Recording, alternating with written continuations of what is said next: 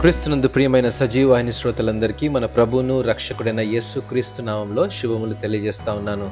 అనిశ్చిత మార్గాలు అనే అంశాన్ని ఈరోజు మనం ధ్యానించుకుందాం. దక్షిణ భారతదేశంలో మనం అధిరోహించగల అత్యంత ఎత్తైన పర్వతం కేరళ ప్రాంతంలో ఉంది.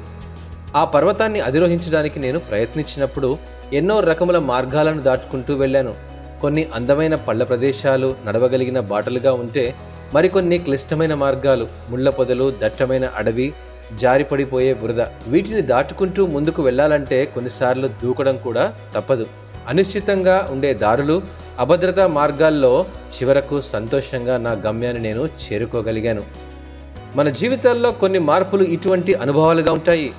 జీవితంలో ఒక స్థితి నుండి మరొక స్థితికి దూకడం తప్పనిసరి. కళాశాల నుండి జీవనోపాధికి ఒక ఉద్యోగం నుండి మరొక ఉద్యోగానికి తల్లిదండ్రులతో కలిసి ఉండడం నుండి ఒంటరిగా లేదా జీవిత భాగస్వామితో జీవించడం ఉద్యోగం నుండి పదవి విరమణ ఇలా యవ్వనం నుండి వృద్ధాప్యం వరకు అన్ని పరిస్థితులు అనిశ్చితంగా లేదా అభద్రతగా ఉంటాయి.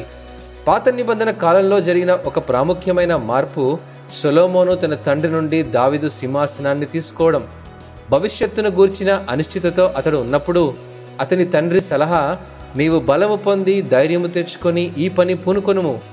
భయపడకుము వెరువకుండుము. నా దేవుడైన యహోవా నీతో కూడా ఉండును అని తెలియజేశాడు. ఈ మాటలు మొదటి దినవృత్తాంతములు ఇరవై ఎనిమిదవ అధ్యాయము ఇరవై వచనంలో మనం చూడగలం. జీవితంలో కఠినమైన మార్పులలో ప్రయాణించినప్పుడు మనందరిలో అనేక అనుభవాలతో కూడిన భాగాన్ని పొందుతాము. అయితే మన ప్రయాణంలో దేవుడు మనతో ఉన్నప్పుడు మనం ఒంటరి వాళ్ళం కానే కాదు. సరైన దిశ వైపు మనల్ని నడిపించే దేవుని మీద దృష్టి సారిస్తే సంతోషం భద్రత దొరుకుతాయి. ఆనాడు దావిదును నడిపించిన దేవుడు నేడు మనలను కూడా నడిపిస్తాడు. సంతోషంతో అడుగులు ముందుకు వేద్దామా? దేవుడు ఈ వాక్యమును దీవించునుగాక. అమెన్